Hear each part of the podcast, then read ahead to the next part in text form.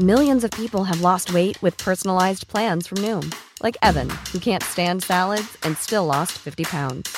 Salads generally for most people are the easy button, right? For me, that wasn't an option. I never really was a salad guy. That's just not who I am.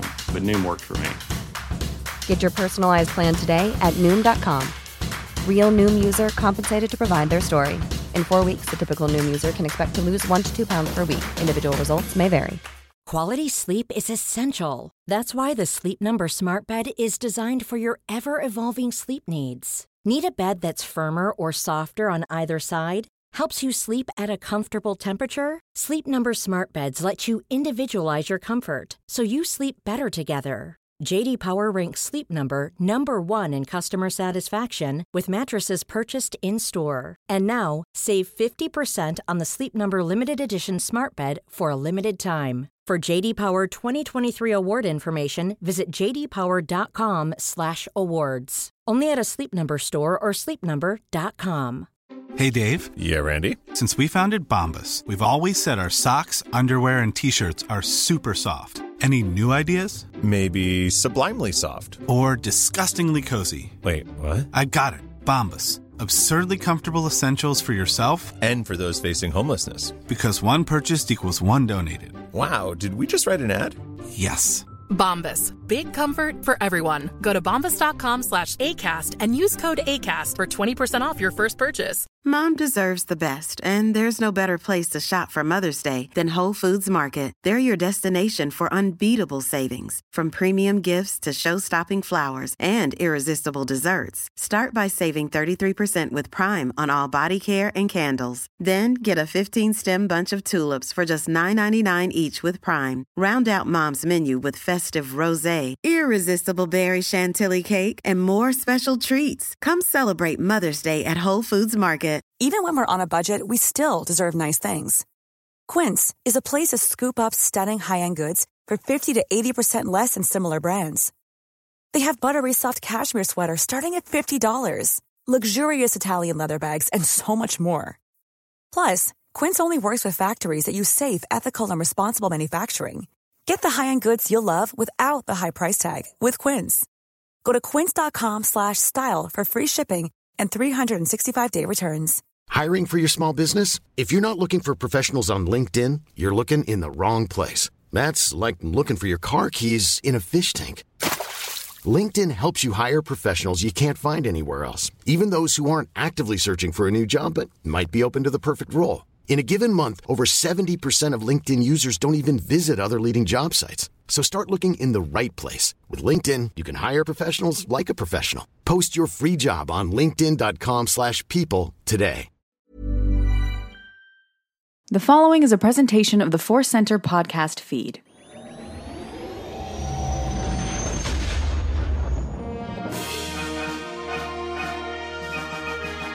From the center of the galaxy, this is the Force Center podcast feed. I'm Ken Napsok. I'm Joseph Scrimshaw, and we are going to talk some Star Wars news, some audience listener questions, and of course, check out who has become a Jedi Knight this week on Jedi Temple Challenge. Jedi Temple Challenge. It's been a fun part of my week. News and views, indeed. Before we get to all that, we want to remind you that today's podcast is brought to you by Audible. Get a free audiobook download and a 30-day free trial at audibletrial.com/ForceCenter. Over 180,000 titles to choose from for your iPhone, Android, Kindle, or MP3 player. As always, a little bit later, we'll have our Force Center recommends an audiobook we think you should try out on us. But before we do that, we want to talk about Star Wars or life adventures. Just catch up. Joseph, how was your week in Star Wars? My week in life and Star Wars were both pretty good. Star Wars, I should say. My Star Wars week was great.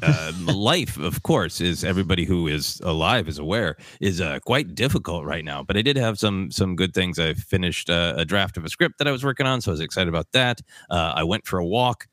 It sounds like small things, but these are major accomplishments.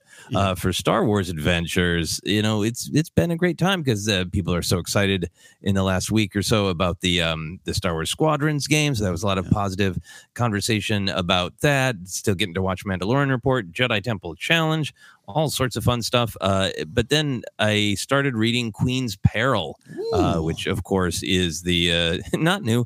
It was that book came out right during the heat of a lot of the civil unrest. So I think it wasn't super publicized. I didn't realize until after a week that it was out that it had actually come out. So Saturday, I really struggle with taking a day all the way off. And so I was like, on Saturday, I'm going to try to take the day all the way off. And my wife was like, well, what are you going to do? I was like, I'm going to read this Star Wars book. And she's like, aren't you going to review that on Force Center? Isn't that work? And I was like, well, yeah, technically. But it's if I wasn't going to review it, this is what I would want to do on Saturday anyway, which is a mark of having a good time in life. I'm pretty lucky. But man, I'm loving it so much. When it was announced, the time period that it set in of just as Padme becomes queen, I was like, oh, I'm really intrigued, but I don't know if I'm that jazzed by that time period. And boy, was I wrong. You were wrong past me. Great stuff with Padme, with the handmaidens, diving into everything that we learned in Queen's Shadow, but from a origin point of view. And then, I don't want to give any spoilers, but I did not realize how deep into Star Wars canon it was going to dive. And I'm really, really excited to discuss it. You and I will be reviewing it as soon as we can, either within the next 2 weeks. But I can't wait to dig in. I'm about halfway through and I can't wait to finish. It's really great. I'm excited. I saw some tweets come into Force Center about it, even related to our Jar Jar Binks episode last week, and I'm excited. And I did order it, and with everything going on in the world, if I order something and have the option to delay it, if I don't need it right away, I'll take that option. Well, I'm still waiting on the book, but it's coming soon. So yes, Ken's Peril. So that's good, man. That's if that's a day off, that's a good day off. It was a good day off. It was really, really enjoyable. And then I did stop to watch the news because I couldn't stop myself. But I still enjoyed Queen's Peril. Anyway, how was your week? How was your life for Star Wars adventures? All things considered, we're all right. We're all right. That's the answer I give these last couple weeks. Yeah, we're all right. But I'll tell you what I did do. I a lot of times when I'm doing work, writing, prepping, I'm trying to get... trying to work hard to, just be more diligent on prepping my week, my schedules, my shows, whatever it is. And so when I do that, I'll put on something on YouTube. A lot of, jokes aside, I love a good ASMR video or something to relax me in the background. But what I did this past week is I finally put on that Christopher Nolan interviews George Lucas video that's out there. That's from a few years ago, I do believe, and I see it pop up every now and then. And I was like, and it popped up in the recommends, which is one of those times where it's like, the algorithm actually worked this time, not shown me an angry car guy YouTube Star Wars video that I have to say not interested on. So I watched it, and it is fascinating, and it's George being George, and being humble in some spots, and we created something great in the others, addressing some of the tensions with ILM back in the day, which is always interesting because you hear, you can't deny that part of the Star Wars story, even in Empire of Dreams, which is a pretty positive Lucasfilm created documentary about Star Wars.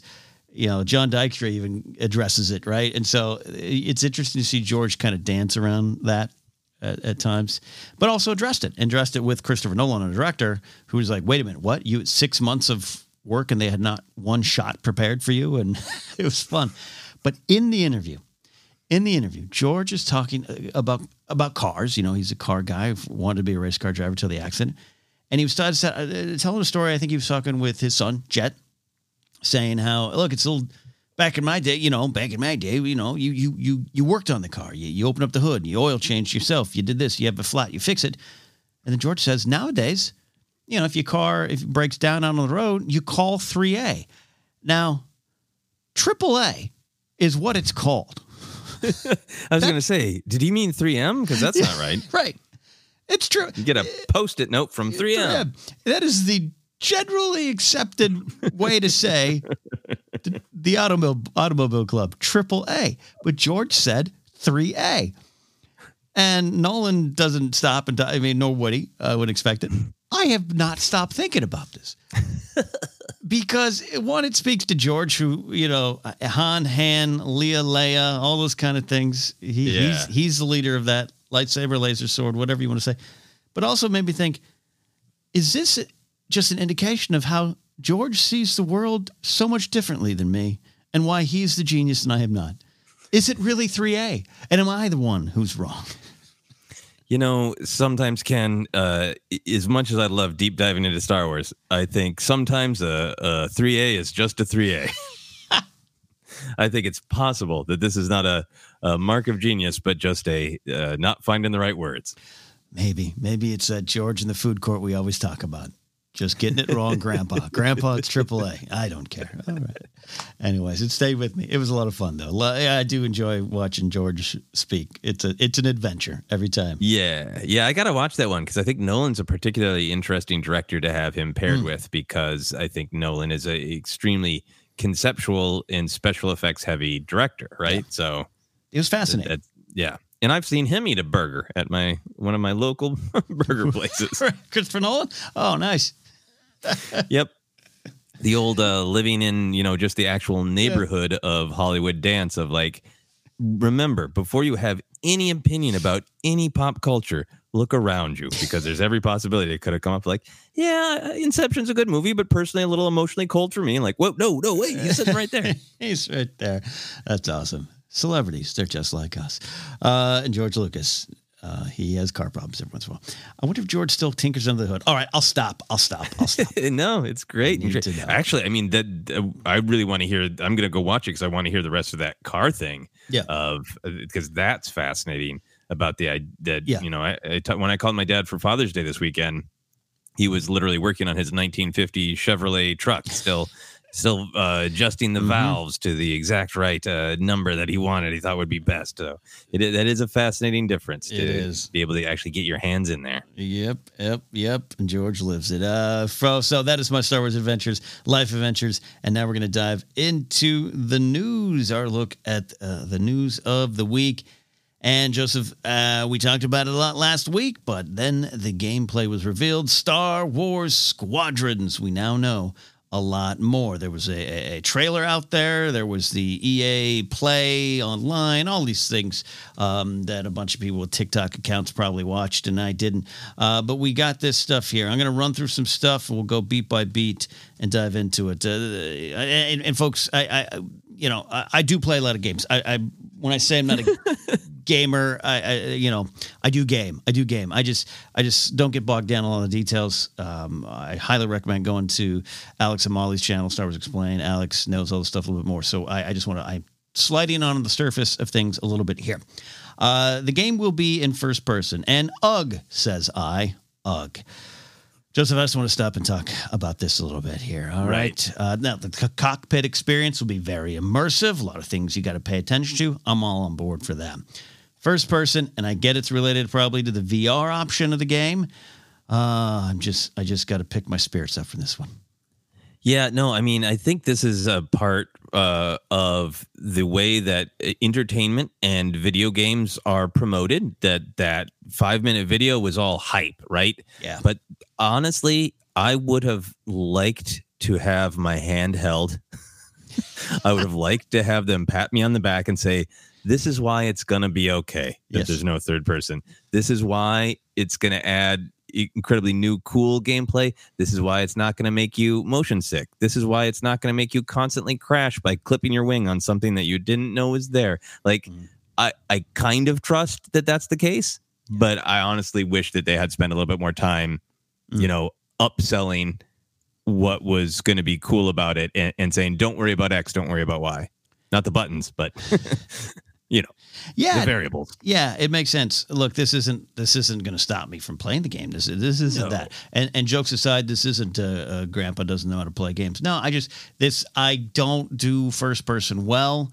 I joke, but I think there's some truth to the fact that I've grown up playing sports games, and I need to see my pitcher, I need to see my quarterback, I need to see my batter. Like I every time there's an option, including Battlefront 2 or any Star Wars game, to play from third person behind the character, so I actually can see it move, and that's what I choose. So it'll be a bit of an adjustment. Again, not going to stop me. This isn't an angry video here. No, this isn't that. This is just me saying, okay, I get it. I get what you're trying to do with the VR thing. I did do the Battlefront VR when it was the X-Wing thing. I went over to my friend JT's house, and we actually did a session, and it was mind-blowing. So if that's even better and everything, maybe that's an option too, and I won't worry about it. And again, I don't think I'm going to worry about it, Joseph. It's just something I got to have to swallow my pride and my trepidation and do it and play. Yeah, I need to emotionally process this just a little bit more, because I think we are not alone. I immediately looked at all of the comments on the various official tweets, and a ton of them were like, really, no third person option? I think, like, I loved Rogue Squadron, and you know, there's an option where you could click to cockpit view, and I would have loved to hear just a little bit more about the flight mechanics, about how much of, you know, exactly how it's going to work, how much you're if there are moments where you kind of get railroaded, where you're not flying, right, you're shooting and you're making shield and engine choices, or is it that you're always flying? That would have been a little bit more gameplay information, because with the Rogue One cockpit thing, it limits your view. But if this whole thing is designed that way, or Rogue Squadron, this whole thing is designed that way, I would assume it's going to be, you're going to have to work a little harder to crash. Right. Yeah, no, I'm with you. And this is a great video package here, but it was a little bit of a, you're going to fly. I agree with you there. Anyways, folks, if it sounds negative, I'm very excited about this game. This is just, it's just a thing. It's just a thing with me. All right. I didn't play Doom when it was so popular, because I didn't see my Doom guy. One of the other things, though, that was emerged is you can customize your cockpit. This is a fun little thing. If you're going to be stuck in it, you might as well customize it. And that means, hello, Ewok bobblehead. What you feel about that? Oh, just endless amounts of joy. Yeah. It was just great. I mean, that was the best sort of upsell to the cockpit. Like, again, until I get in there with the actual gameplay, I love the idea of, like, you're going to get a little bit more of the actual pilot perspective. You have to manage shields and speed and all that stuff that's a little bit closer to simulating, a pilot's experience rather than just making your ship go zoom. But then the customization, that idea of, like, I want to stay in my cockpit because I can see my bobbleheads. That's the thing that made me feel like, give me the game now. Yeah. Yeah, just fun. And look, here I am going, first person, shake my fist at it. I saw some people upset that, now Funko Pops are canon in Star Wars. And to them, I say, just enjoy life a little bit. So I'll use my own advice on me for first person, if you all agree to do that, if you don't like the Ewok bobblehead. I thought it was a good idea, and I'm sure there'll be other options as well. I think that there is an ancient Sith planet in the unknown regions called Funko. Yeah. And I think that's going to be the plot. Yes, of Star Wars Squadrons is you have to find your way to Funko. I love this idea. The game is going to be centered at first around a single player story featuring the Vanguard Squadron versus the Titan Squadron. I do believe Titan is the Imperial one, and you'll fly for both. The pilots, and then you'll move into other multiplayer battles and modes. The dogfight is 5v5, and then fleet battles, which is the signature mode of the game. It's a multi-stage conflicts. You'll have a squad. You have to meet up in a briefing room, and you all have to load up accordingly and talk it out. You can do a lot of this single player though, and do it against AI, which me, the loner, will probably do more of. But this will be fun for at least a couple Friday nights, pouring a drink, getting online, and maybe me, Scrimshaw, Damon, and a lucky fifth will compete for the glory of the Republic. What do you think about all this stuff here, including, again, going back to the single-player mode to kind of start you out, Joseph? Yeah. I'm really excited about the single-player. I've seen some tweets from people working on the writing. I'm so interested in this time period. It's so close to Alphabet Squadron, the series of novels. It's got the potential to feature lots of cool people. Obviously, people are really excited to see Hera and Rae Sloane in the trailer. So I'm really hoping for some juicy actual story Battlefront 2, the story mode, you and I have talked about a lot. Some favorite quotes, some favorite ideas come from that storyline. Mm-hmm. So I'm excited to fly and possibly crash with my bobbleheads. I'm hoping for porgs, porg bobblehead. But then, man, the story is what I'm really excited for.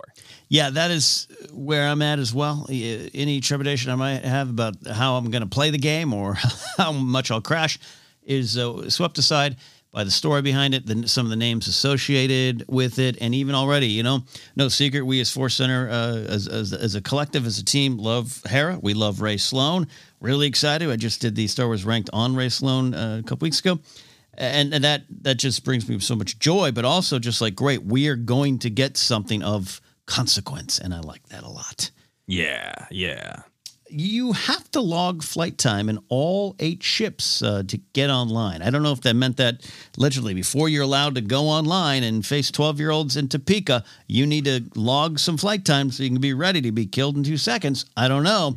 But this is it was fun. That was a fun little reveal. But then this kind of unintentionally got people upset because, Joseph, it's missing the B-Wing. What say you about the B-Wing controversy?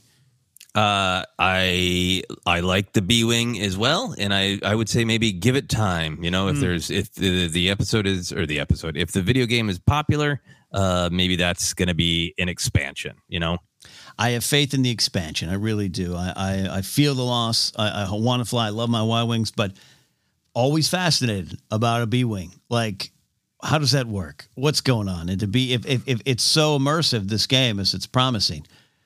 Then I think the B-Wing would benefit from that immersion into the weird little cockpit and the flippity-do aspect of the B-Wing there.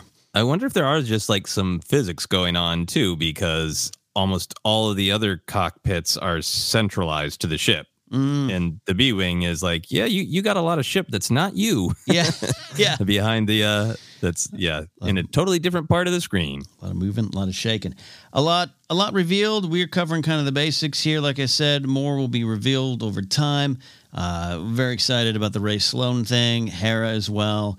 Definitely excited about what's going on, and even the time period. I enjoy that. I really love the Battle of Jakku. So if we can lead up to that or get some more information around that time, I'm all for it. So again, no secret. I'm slapping down my Republic credits to get this. I bet you are too, Joseph. So that aside, what do we think of this game right now with a little more information behind it?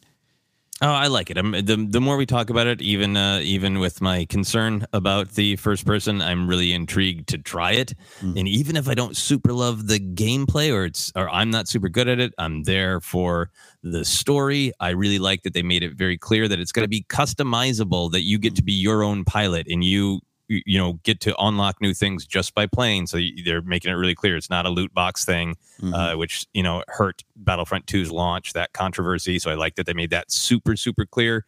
So yeah, I want to personalize a pilot and fly with a Trandoshan and Mimbanese and fly around and try to free the galaxy or, terrorize the galaxy is the Empire as well. Yeah. So I'm super excited. In the other main thing that I really am going to keep in mind for myself is I think that we need to do a good job of listening to creators when they say what this is. And they said, it's a smaller scale focused game for $40. So I don't expect that much. I am more than happy to pay $40 to pretend to fly an X-Wing.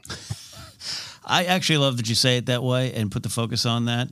Hey, $40 is still $40. It's like a couple cups of coffee at a high-end coffee shop here in LA, so I'll be all right.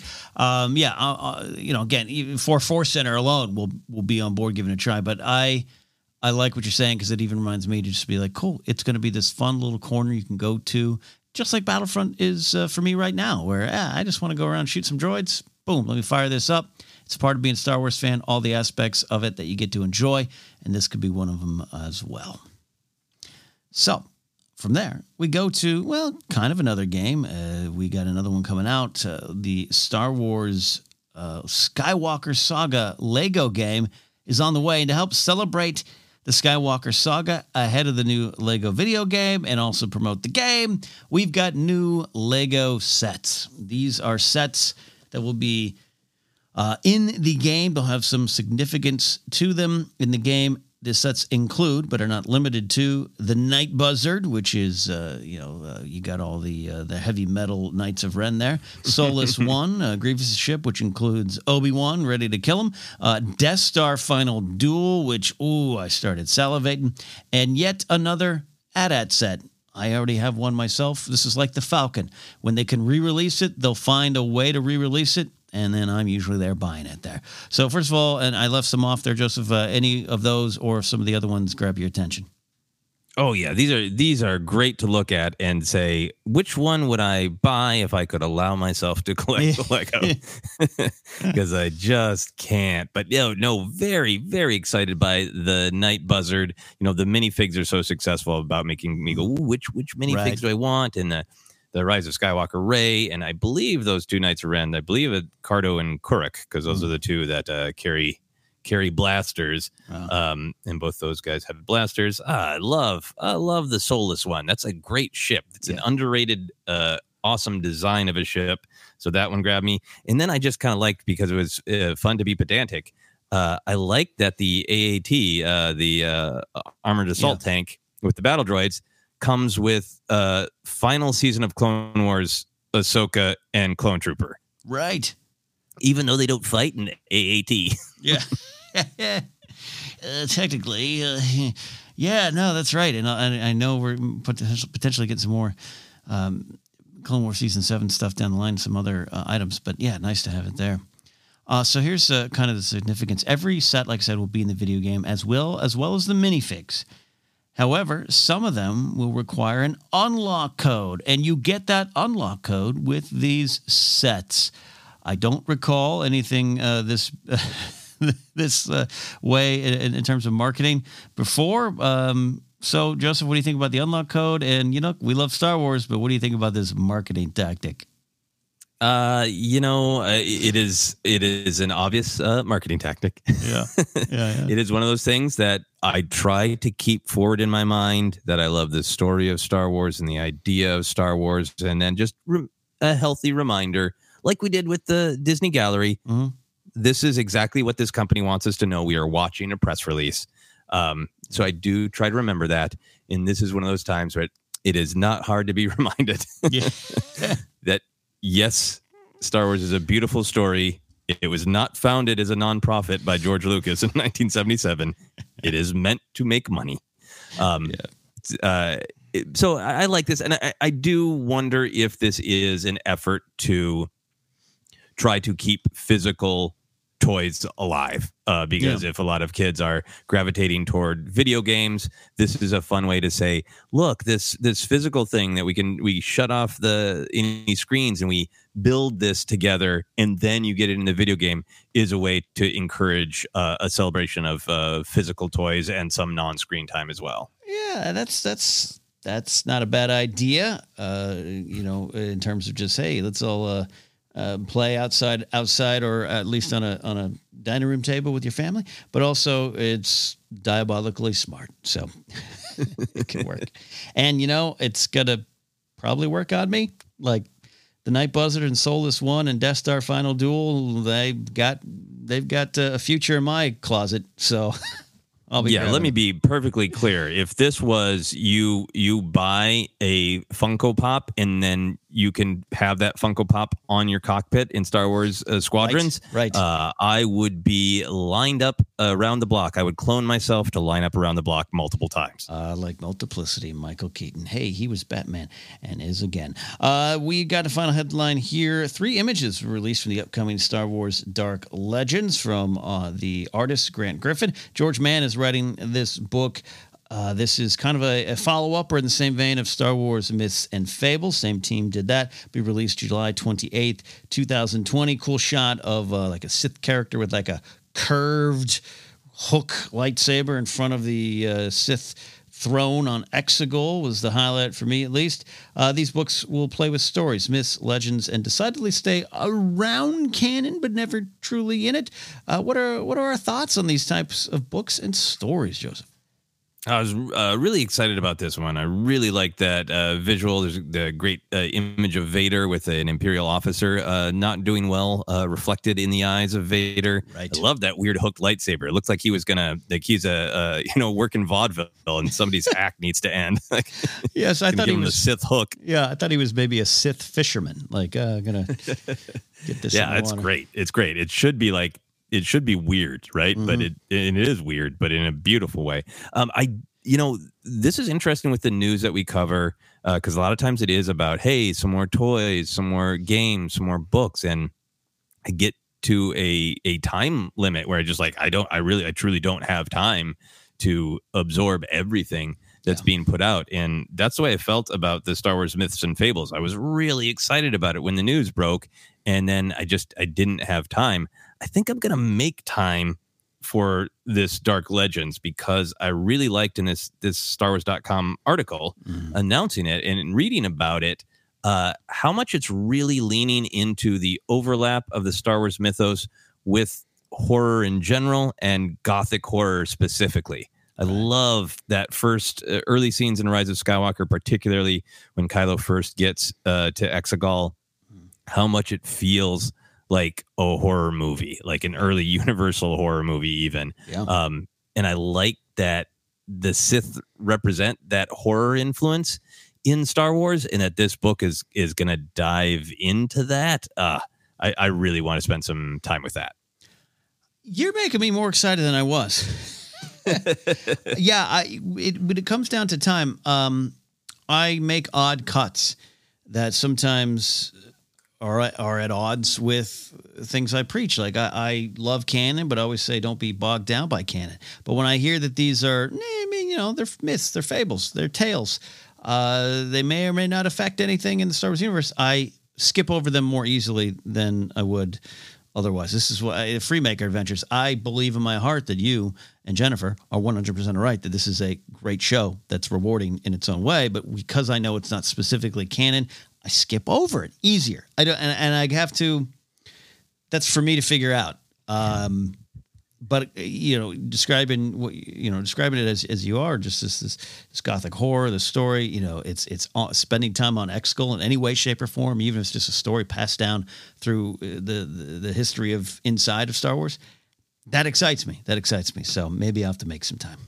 Yeah, I'm really curious to see how the book handles it, too, because it's a part of actual canon that I'm really intrigued by. We've got a little bit more information in canon about how general citizens of the galaxy perceive the Jedi at different times of the Jedi existence. Right. But exactly how people in the Star Wars galaxy in modern canon perceive the Sith at different times, I think that's even part of the tension in Rise of Skywalker when we have the really fast information about Palpatine returning, of the somehow Palpatine returned that kind of gets poked fun at by people. And, of course, the famous Beaumont Kin line, that it feels like the Sith are even more they weren't quite real, were they? That wasn't our actual government, was it? And right. I'm curious to see if this will add any flavor to that. Of these are the stories about these, unreal monsters that couldn't be. That's Palpatine couldn't have been one of those, is that like saying like, hey, a president you didn't like in real life was a chupacabra, right? Yeah. Like that's unbelievable, right? Yeah, that's exactly what it is. Yeah. Yes. No, I like that take on it, especially as it's related to the Sith. That's a fascinating side conversation. I was rewatching Rise of Skywalker last week to study in vain. And just the fact that even in the First Order, people are like, oh, come on. Who are these people? Palpatine. Yeah. I like that. So, yeah, maybe it'll factor in. Well, July 28, 2020, the book can be in your hands, everybody. That is a look at news. I will say this, as we were going to air, there was some news coming out about some potential new figures, including a Black Series 6-inch Cardinal figure. We'll cover that if needed next week. A lot of the little tiny details in the figure releases or rumors and stuff we don't necessarily always cover here at Force Center, but just want to acknowledge that some of that stuff was being talked about as we were pressing record on our machines. So we're going to take a quick break, but before we do, we're going to have our Force Center Recommends, an audiobook we think you should try out on us. Joseph, what is today's winner? This one's going to be a shocker. It's Queen's Peril by E.K. Johnston. I am really enjoying the heck out of it, and we're going to be talking about it soon, so get it in your ears. Put it into your ears today. Download your free audiobook today at audibletrial.com/ForceCenter. Again, that's audibletrial.com/ForceCenter for your free audiobook. We'll be right back after this to take a look at the Jedi Temple Challenge episode from last week, the third one, and your questions from Twitter and Patreon. More coming here, right here on Force Center, the Superstar Destroyer of the fleet. We have two now. That's the answer. All right, stick around.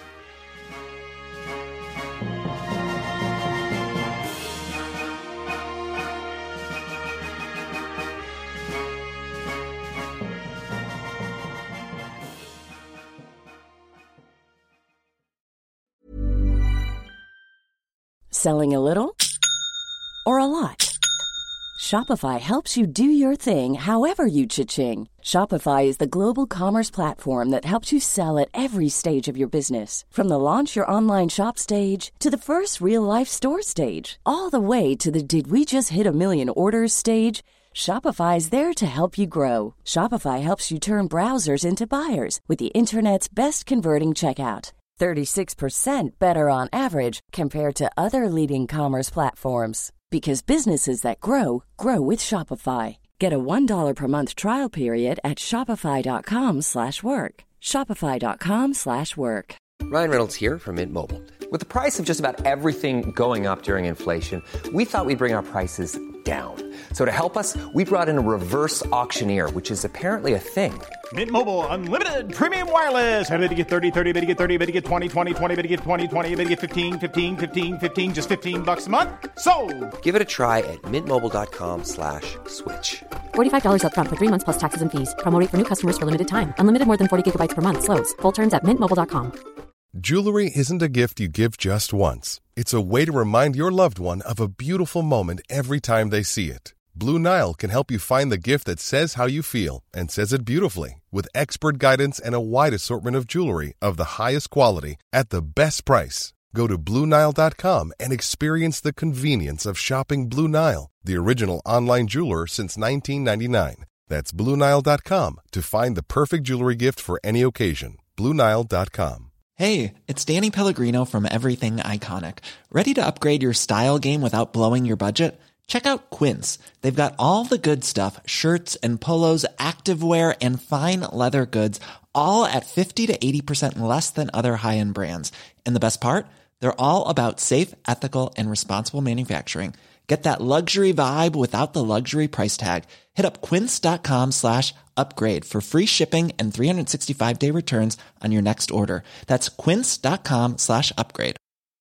Life is full of awesome what-ifs and some not so much, like unexpected medical costs. That's why United Healthcare provides Health Protector Guard fixed indemnity insurance plans to supplement your primary plan and help manage out-of-pocket costs. Learn more at uh1.com. Mom deserves the best, and there's no better place to shop for Mother's Day than Whole Foods Market. They're your destination for unbeatable savings, from premium gifts to show-stopping flowers and irresistible desserts. Start by saving 33% with Prime on all body care and candles. Then get a 15-stem bunch of tulips for just $9.99 each with Prime. Round out Mom's menu with festive rosé, irresistible berry chantilly cake, and more special treats. Come celebrate Mother's Day at Whole Foods Market.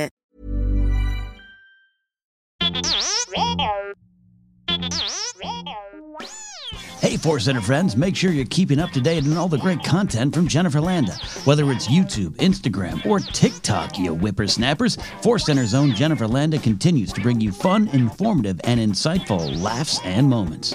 Also, Jennifer brings her experience and perspective as a Star Wars-loving mother to her DIY projects, blogs, and more, so be sure to head on over to jennylanda.com, that's JENILANDA.com, for articles like how to make your own Darth Maul sneakers or 10 unique Star Wars baby gift ideas.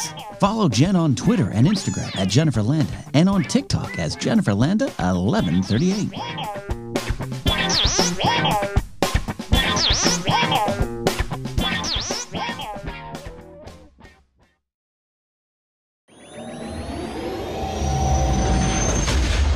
Hey, Force Center fans, don't forget Force Center is on YouTube. Head over there to catch up with our new show, Star Wars Show and Tell. Joseph, Jennifer, Ken, and special guests sit down and share favorite items from their own Star Wars memorabilia collections. Plus, there's the In Memoriam video series, encore presentations of Databank Brawl, and special programming all there for you and more shows on the way. It's Force Center on YouTube. Check it out.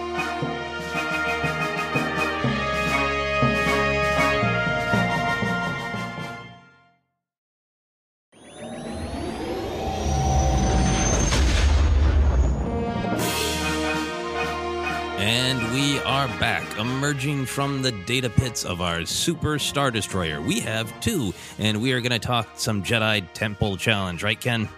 We are going to dive into this fun show, this game show for all ages, but definitely for kids. It's part of the Star Wars experience, and we're here to review it, take a look at the lessons and the moments that we loved. And we had three teams, as always, the blue, orange, and purple. We had Haley and Sean as the blue team, Tobin and Evan, the orange team, Tate and Dodge, purple. I love that's a good team. Tate and Dodge are USA Characters Welcome Detective Agency there. And, by the way, spoilers if you haven't caught up on Jedi Temple Challenge. Tate and Dodge became the Jedi. They resisted the dark side and took the time to get right answers. That's an interesting lesson there. I loved Joseph on this one specifically. They were just weren't even bothered by the dark side. They were so just locked in on their own ability.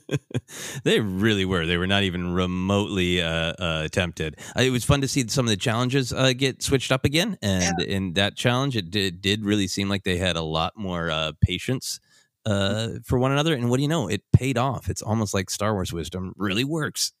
Yeah, and even in the final, the two on two battle, or the two teams in the spaceship there, they took their time to communicate and get the answers. And look, from competing in trivia contests to just before you tweet, taking your time to get it right is a valuable lesson to me. Although I have to say, in the second part, the knowledge part, where they're answering basically trivia questions about the great little story that they heard. I felt for Haley.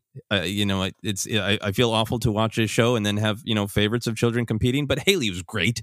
Yeah. Haley had a lot of wisdom. I love that she described herself as silent but deadly. And she in the second round for the knowledge, she picked the treasure chest where the answer was lock, but wasn't the lock on the treasure chest? So was she? I think she should have challenged that by movie trivia schmodown rules. She should have challenged that. I love you. Yes, I think I would have gone the same way. But I love that. And you're right. She had in the little postal little interview they do there for each team when they go back to the temple for further training. She said, even though we struggled, we could still get through it. And I feel that is the big lesson of the show. It's not everything's easy. Not everything worth it is easy. And even then you can just have some failures and obstacles along the way. But Joseph, by golly, you can get through it.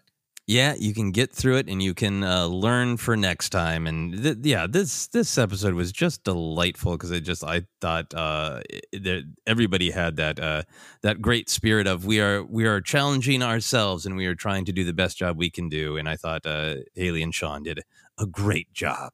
And yeah, we do need that lesson, right? Because we talk about that a lot from. It gets focused on, I think, in Empire and Last Jedi, and to a lesser degree, Attack the Clones. All the second acts that you learn from failure, and that's such a healthy way to approach a fun game show like this.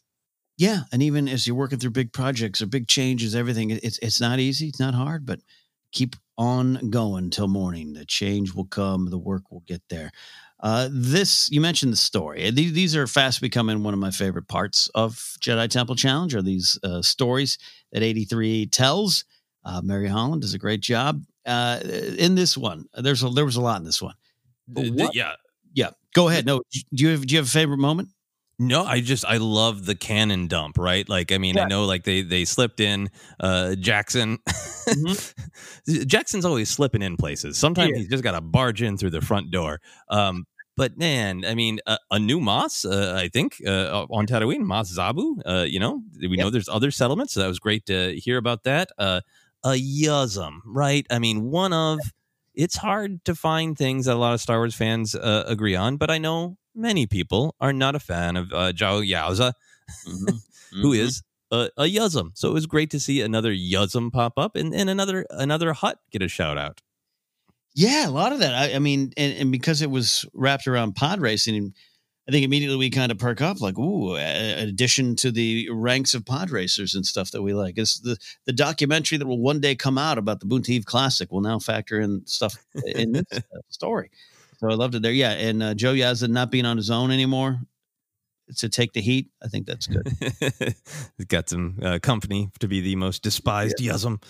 My big final question from this year, and it comes from the story. What do we think Bantha Sludge Stew is? Yeah, you know, as soon as that came up, because we got a lot of that. We have Jawa juice that we know is not made by Jawas, which invites the... Is it made... How did it get... Maybe some things are best left unknown. A mystery of the Force. Felt that way a little bit about Bantha Sludge Stew. But I'm going to be honest, as soon as I saw this question on your notes, it was just like, it's some sort of intestinal fluid. Yes. Right.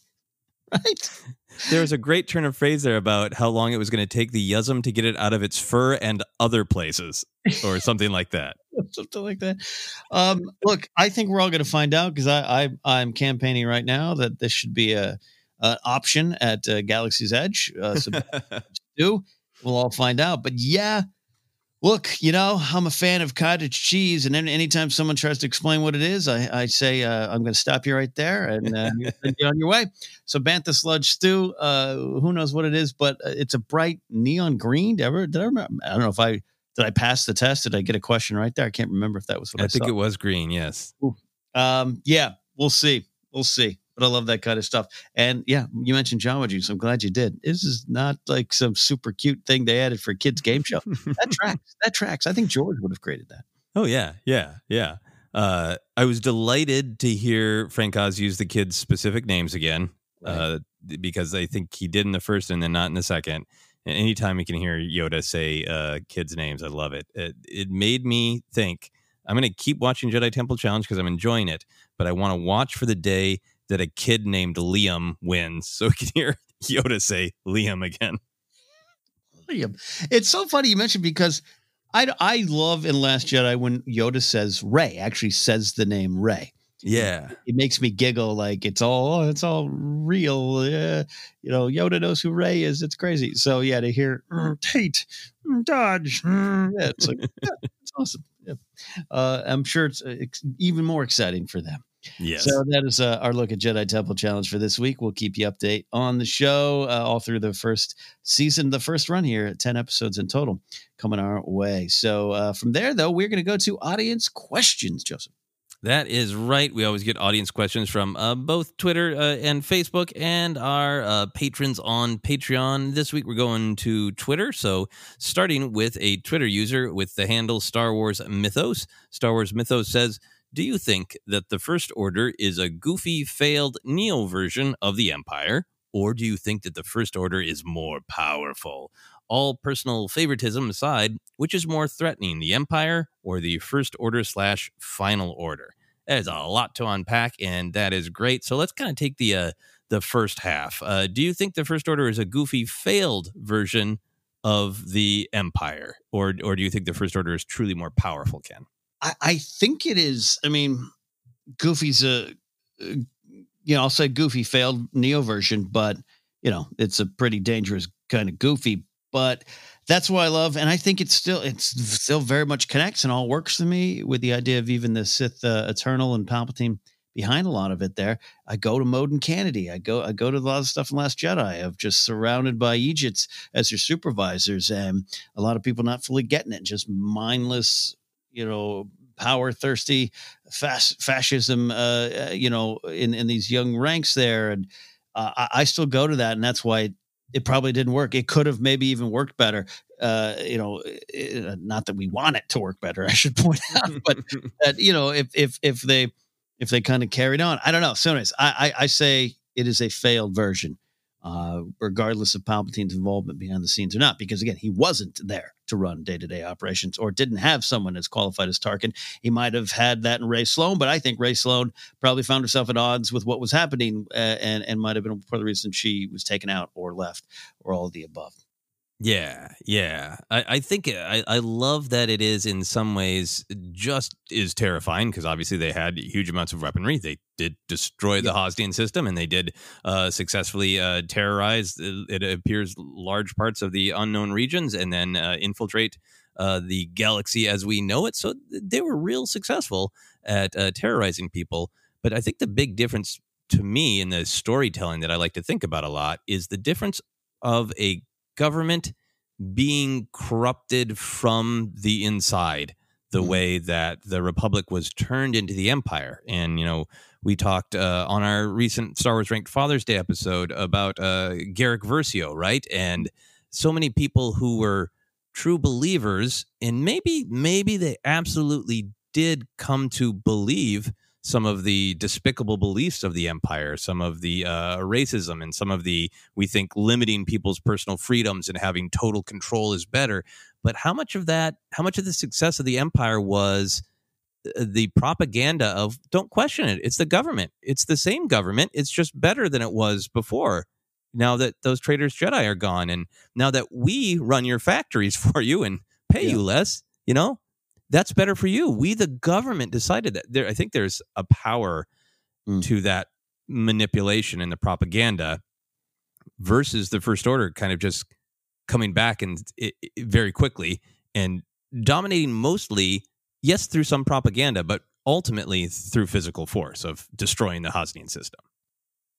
Yeah. There's a part of me that goes, look, the First Order might be more dangerous because they're wild, they're loose, they're crazy, they're a loose cannon. You don't know. But then, yeah, what you're describing with the Empire, I mean, that is the slow creeping threat that suddenly is around your neck. That's bad. You know, like that is what George was trying to say. So that is, well, I'll go with the Empire. It's like we're rooting for a weird reverse team here. Yeah. And then the second part of Star Wars mythos is great questions of all personal favoritism aside, which is more threatening, the Empire or the First Order / Final Order. Well, that gets more complicated, right? Because we know that the Final Order ships would have increased the power of the First Order 10,000-fold. I memorized that for a trivia contest, so I'm going to damn well say it on the podcast. 10,000-fold. Yeah. What do you think about that? What do you think about the raw power, the raw threat of the Empire versus the First Order / Final Order? I mean, I guess the Final Order had not only the 10,000-fold, but they all had planet-destroying weapons on it, right there. So, in a one-to-one comparison, I think they're a little bit more threatening. Again, not that the Empire. Follow me here. Like, I don't think they wanted to go around destroying planets. I think they did. I think Krennic definitely did. Tarkin did. But you know what I mean, like. There was kind of some thought of, if we build this Death Star, we won't have to waste energy on the actual oppression. It can go back through the actual oppression through government channels and this, that. And you know what I mean? I'm not trying to say Tarkin was all about not fighting. He was. But you know what I mean? Like with the First Order, the Final Order just was like, we're going to tear this all down. I don't know. I think there's a real power to that I like that is the ultimate story of Palpatine. If we get this arc of like, well, I sort of corrupt the government. And at first everybody's literally applauding for an empire because they've been under war and they've had the separatists to see as this threat. And they can see it as a safe and secure society. But then as I clamp down, there's more and more resistance. So eventually I'm going to build this big gun, the Death Star. And when I have that threat, I can just wipe out the Senate and I can kind of do away with even pretending to be open to any other ideas and just control. He tries that twice. He loses his death ball both times. And then by the time he kind of puppeteers the First Order and the Final Order together, any illusion of, hey, I've got a better idea for government. This will be better for you as a society. Any sort of subtlety or politics or ideology is stripped away from it. And it's literally just, I am sending a broadcast to the entire galaxy saying, you know, you will burn. The Sith have returned, and I'm going to point a gun at every planet. Attacks on all free worlds begin. I love that storytelling of that's what it's become for him. He's done with subtlety. It's just force. Yeah. And not the good force, the dark side of the force. Totally. No manipulation. No subtly convincing you to give up your freedom. Yeah. Taking your freedom by force. Love it. Yeah. I mean, don't love it, but yes. Good explanation of it. Yeah. So I think they're both scary is my ultimate answer to Star Wars mythos. Yeah. It's a tale of one of them totally trying to eventually dominate by nothing but brute force, and the other a tale of both brute force and ideological manipulation. Any final thoughts on that one before we move on, Ken? No, a lot to think about. Good question, Star Wars mythos. Yeah, thank you. We go on to a question from Carl Lind. And Carl says, besides adding drama, do you think cutting off Luke's hand was put in the script to grab the audience's attention for the big father reveal? Bam! Dismemberment. Put your phone down and pay attention. I know people didn't have their cell phones in the theater in 1980. I think that's a great fun way to ask a question, but a great question to ask. Was it really, did you get people to go like, yeah, they're fighting. It's good versus evil. And then, whoa, no, I'm going to sit up and pay attention. I think it could have worked that way. I got to think George was already, by this point, knew what he was doing. Again, the story of when he decided to make Vader Luke's father, it's a fun tale to dive into, but I think the real reason was the loss, the turning into his father, all those kind of things. Not that I was necessarily building to the specific moment in Return of the Jedi, but I think a lot of that groundwork might have been there. But I think it effectively works like Carl's suggesting, that if you're watching Empire in 1980 or whenever you watch it for the first time, and you're not aware of the story, you're thinking good guy's going to save the day, right? That's why people, I think, love Empire. The legacy of it is it flips that on its head a bit. So that probably made you sit up in your seat a little more straight, like, whoa, Yeah. And put down the cell phone of your mind. Put down your pager. Yeah. I can't even think of what mobile. You stop writing in your Moleskine notebook.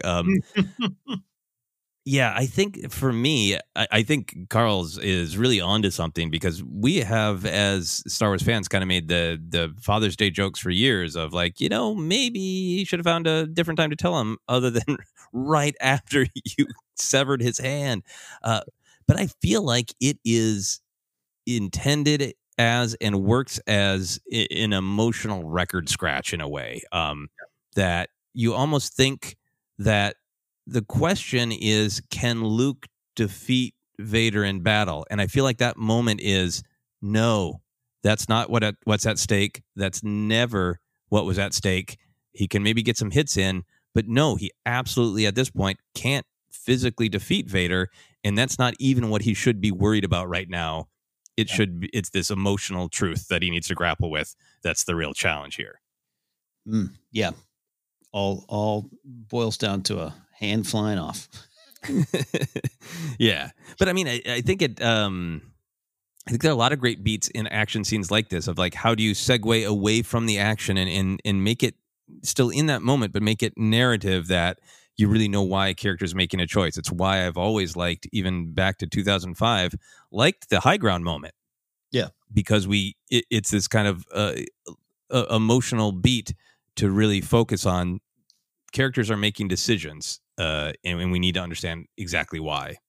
Yeah, a good pause, an emotional pause, if that works. Yeah, an emotional pause. Put your phone down, because Anakin's going to lose some limbs. And I guess in this instance, put your phone down for Luke losing a limb.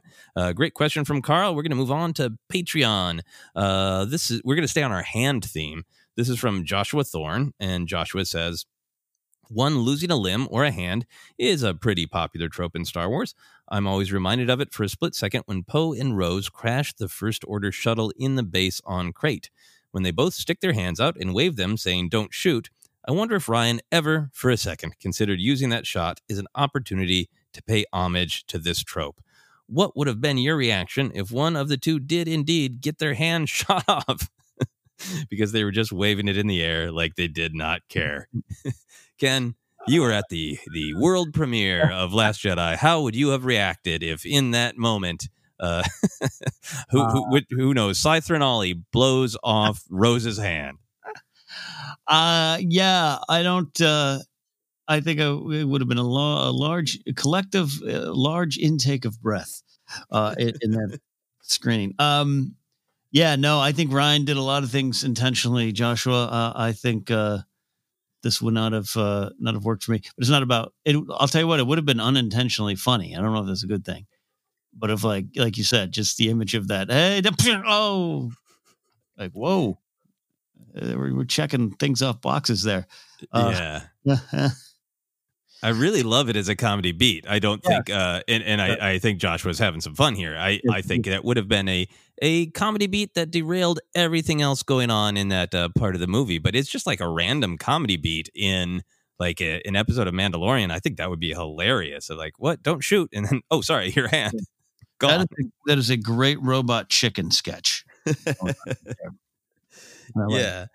Do you have some more thoughts on this? Because I have a follow-up question for you. Yeah, no. I was just trying to think of In Last Jedi. Did we actually get the dismemberment that we always seem to want in these movies? I know there was going to be one with Phasma that didn't make the cut, but I'm trying to think. I don't think we actually did.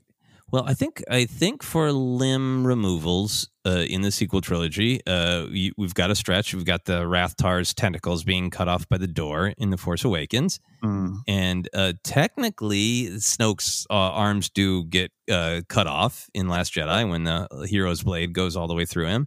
But we don't have a real classic, Luke to Vader, Obi-Wan to Zam Wessel. We don't have a classic, specific, tactical hand removal. And that's what I wanted to ask you about. How do you feel about that? Do you miss tactical hand removal? I really don't. I know. Look, I think I finally got rid of it when I moved, but I did have that shirt that was going around. You could buy on, Ripped Apparel or Tea Crunchy or whatever. I don't know, whatever. That was all the severed limbs on a t-shirt. Yeah. So I definitely get it. I like it. I've got a bad feeling about this. It's one that I love and want in everything for here to the end of Star Wars time. But the hand one or the dismemberment of anything, I could leave it or take it. Yeah. Okay. Well, this is beautiful, Ken. Mm-hmm. We look for moments where you and I have a different take, and damn it, I wanted a hand removal. I wanted a nice, clean hand removal. Going into Last Jedi, I think, especially from the trailer of Luke Skywalker literally telling us this is not going to go the way you think, mm-hmm. I didn't expect to have these real specific poetry of Luke lost his hand, Anakin lost his arm to Dooku. I didn't expect Rey to lose a hand, but I did kind of think that somewhere in the sequel trilogy we would get like a tactical hand removal. And I'm trying to think of I think part of it was like Rise of Skywalker. There was a real effort to balance Rey's fear of her own ability to cause harm with her inherent kindness. We see her heal of Exis, so we're not going to get a Wampa moment. She would rather mind trick the troopers if she can. She does blow a few away. Mm-hmm. So I just think, I don't know where I would put it is what I'm wrestling with, but I do wish somewhere in the whole thing there was a hand chopping. It could have been. It could have been when Ben Solo is fighting the Knights of Ren. Maybe he does a quick little move before he gets the lightsaber, or maybe after, and maybe with the saber and cuts off one of the Knights of Ren's arms. I guess he does take an arm off of one of the Alzmec cultists, right? Right. That's true. But it's kind of lackluster. It's like he's not even into it. Yeah. Come on. We want some passion in our dismemberment. Afterthought. But I love it as a Jedi philosophy of maybe it's mostly Obi-Wan, Ponda Baba and Zam Wessel, but yeah. It's an Obi-Wan. In the Kenobi series, every episode has to end with him slashing someone's hand off. Oh, I hope it's in the Kenobi series. I also like that the idea that when Anakin gets Ahsoka as a Padawan and Obi-Wan's like, remember just to teach her everything I taught you. Remember, hands first. Tell your Padawan, hands first. I will meditate on where I think a hand severing should have been in the sequel trilogy. That's awesome. But with that, we'll move on. to our final question from our patron Kai Thatch. Kai always sends in great questions, is due all of our patrons, and we've still got some more juicy ones to get to, so thank you all for sending those in. But for now, Kai says, in the Rebels episode Twilight of the Apprentice, Maul says that he can't defeat Vader alone. The way the line is read and based on Maul's character, I feel like he is alluding to a former battle with Vader that he lost. Do you think we'll see a fight between Vader and Maul? Do you think it will show up in animation or live action? This is juicy. This goes back to before we even saw Maul actually on screen. We just saw him in a trailer of fans going, ooh, Maul versus Vader. So what do you think, Ken? Do you think that there has been a Maul versus Vader and we haven't seen it yet? I got to tell you, first of all, Kai is a cool cat. We've known Kai around these parts for years, and I love his perspective on Star Wars, and I love stuff like this because I think this is the kind of stuff you can very easily and successfully spin off into great big moments in other Star Wars storytelling. I really think the idea, whether or not it changes, you know, from movie to now Kenobi as a TV series, but the idea of that line in Return of the Jedi of Vader saying Obi-Wan once thought as you did, and that could just mean New Hope, or it can mean something bigger, and you can spin it off. I'm thinking the Twilight of the Apprentice episode. There is it in that episode or around that time, right? You know, when things are happening fast and furious, I seem to remember Maul's kind of like, oh God, he's here. Like, I'm paraphrasing, but just like, oh no, he's afraid of Vader. Oh yeah. I think that's the area that I think Kai is referencing here. Yeah, totally. So I can, whether or not it happened or not, I can be open to yes or no, but if they were to spin that off, and you know, I still like the idea of him being defeated in some way, or toppled at least, by Kira in the criminal organization. But if there's some kind of, I've always struggled with how does she keep him, or how does he end up staying on, what was it, Malachor? Mm-hmm. Could Kira do that? Yeah, I have full faith that Kira could do whatever she wants in defeating Maul, but could that be from Vader? You know, like I can get behind this, and it's exciting. It's just a fun possibility in this little wrinkle. Yeah. The headcanon that I'm playing with is because I do like the idea that that Kira is either personally responsible for literally dumping him on Malachor, you know, and I wouldn't ever want to sell out, you know, especially since they established her Teras Kasi and her resourcefulness that she might find a way to surprise Maul.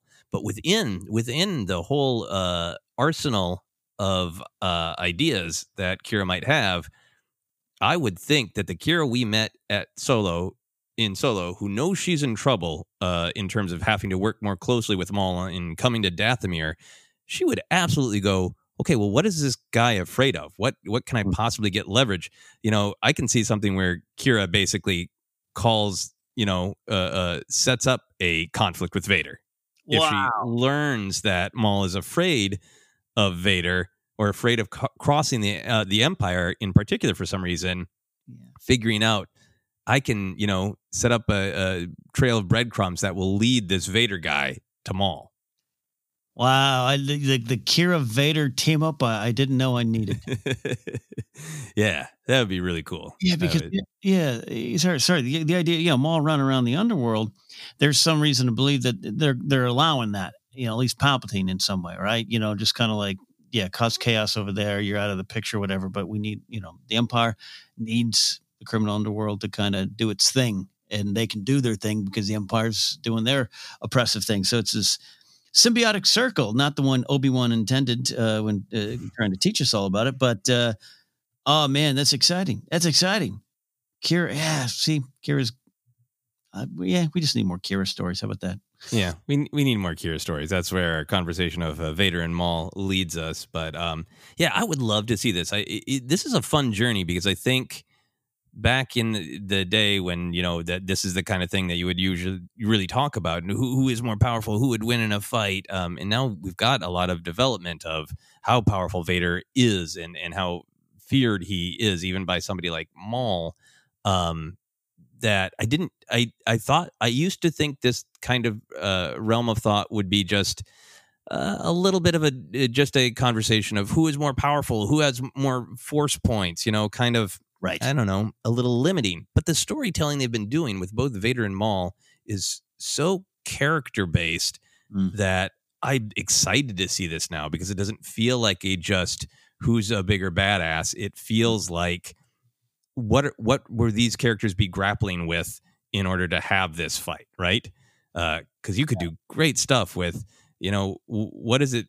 I think Vader is more powerful. That seems like this canon storytelling that's been going on.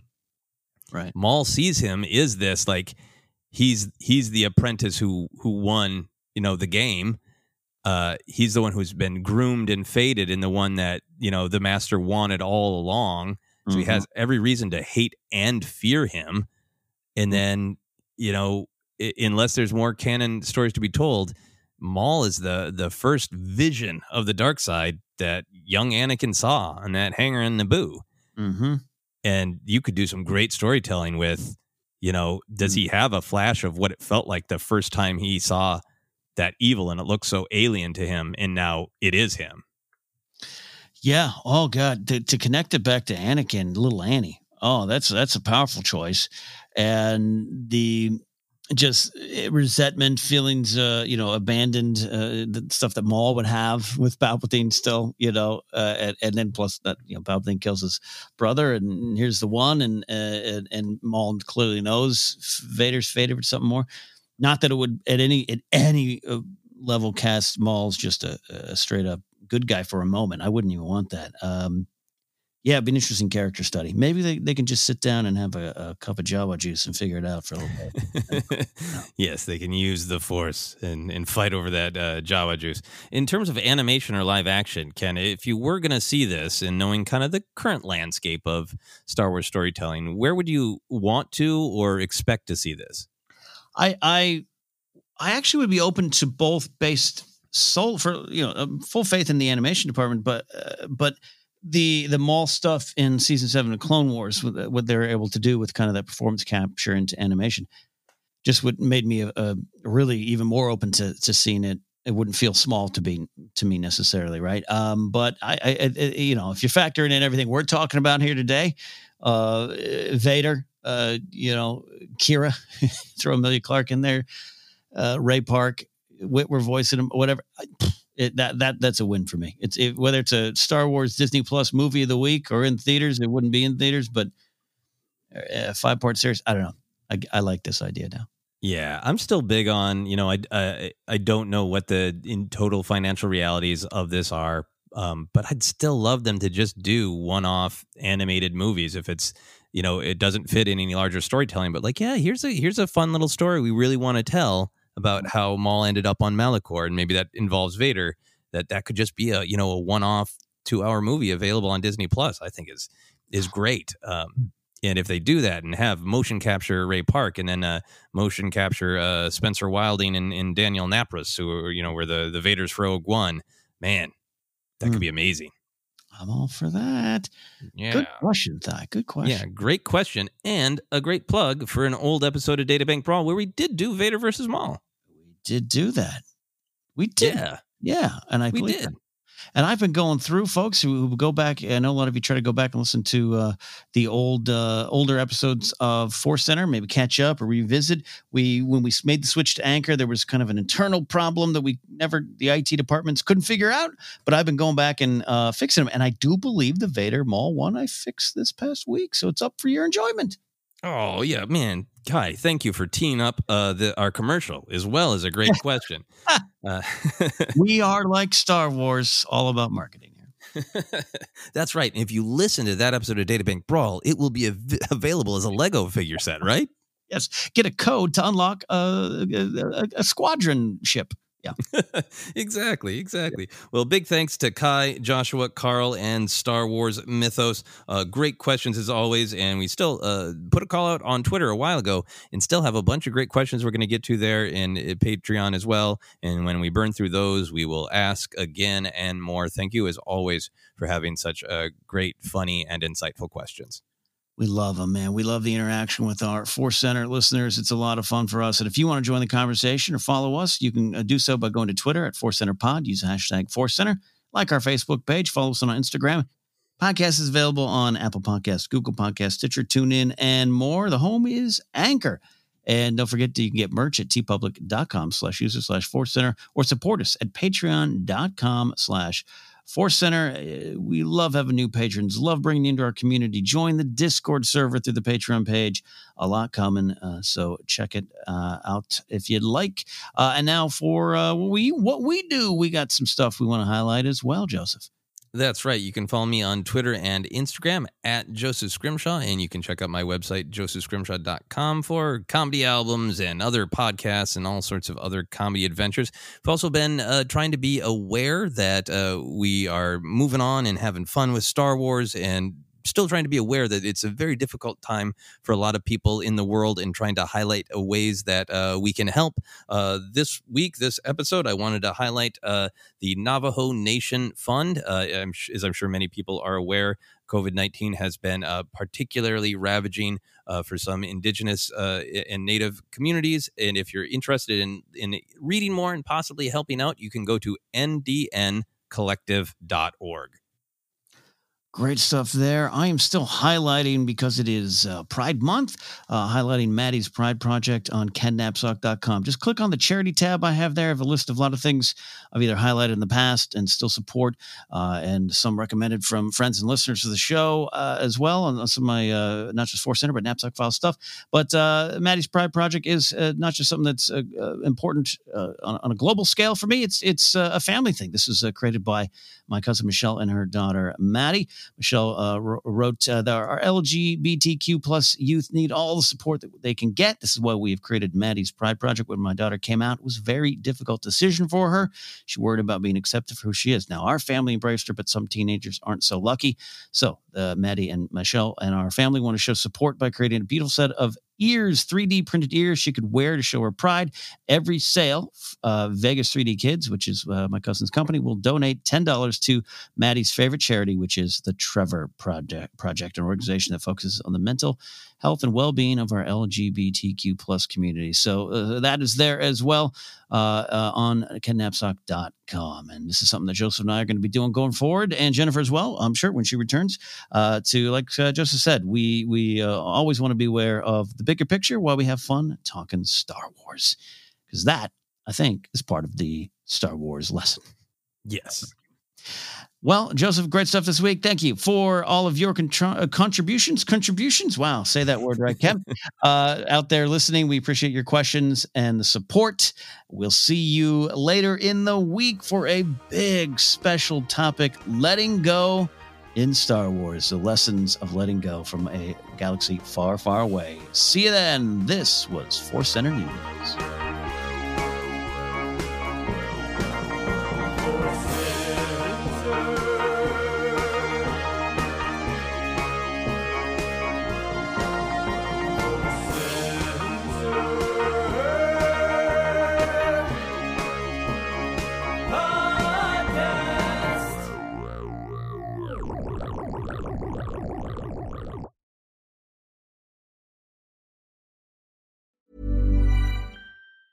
Mom deserves the best, and there's no better place to shop for Mother's Day than Whole Foods Market. They're your destination for unbeatable savings. From premium gifts to show-stopping flowers and irresistible desserts, start by saving 33% with Prime on all body care and candles. Then get a 15-stem bunch of tulips for just $9.99 each with Prime. Round out Mom's menu with festive rosé, irresistible berry chantilly cake, and more special treats. Come celebrate Mother's Day at Whole Foods Market.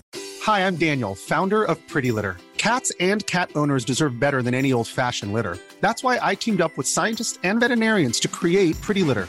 Its innovative crystal formula has superior odor control and weighs up to 80% less than clay litter. Pretty Litter even monitors health by changing colors to help detect early signs of potential illness. It's the world's smartest kitty litter. Go to prettylitter.com and use code ACAST for 20% off your first order and a free cat toy. Terms and conditions apply. See site for details. Hi, I'm Daniel, founder of Pretty Litter. Cats and cat owners deserve better than any old-fashioned litter. That's why I teamed up with scientists and veterinarians to create Pretty Litter. Its innovative crystal formula has superior odor control and weighs up to 80% less than clay litter. Pretty Litter even monitors health by changing colors to help detect early signs of potential illness. It's the world's smartest kitty litter. Go to prettylitter.com and use code ACAST for 20% off your first order and a free cat toy. Terms and conditions apply. See site for details.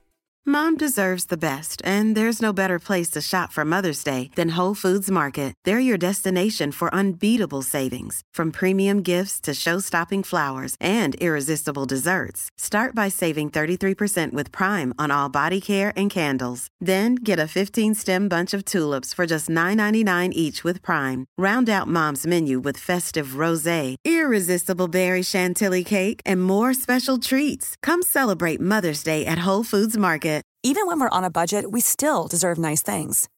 Quince is a place to scoop up stunning high-end goods for 50 to 80% less than similar brands. They have buttery soft cashmere sweaters starting at $50, luxurious Italian leather bags, and so much more. Plus, Quince only works with factories that use safe, ethical, and responsible manufacturing. Get the high-end goods you'll love without the high price tag with Quince. Go to quince.com/style for free shipping and 365-day returns.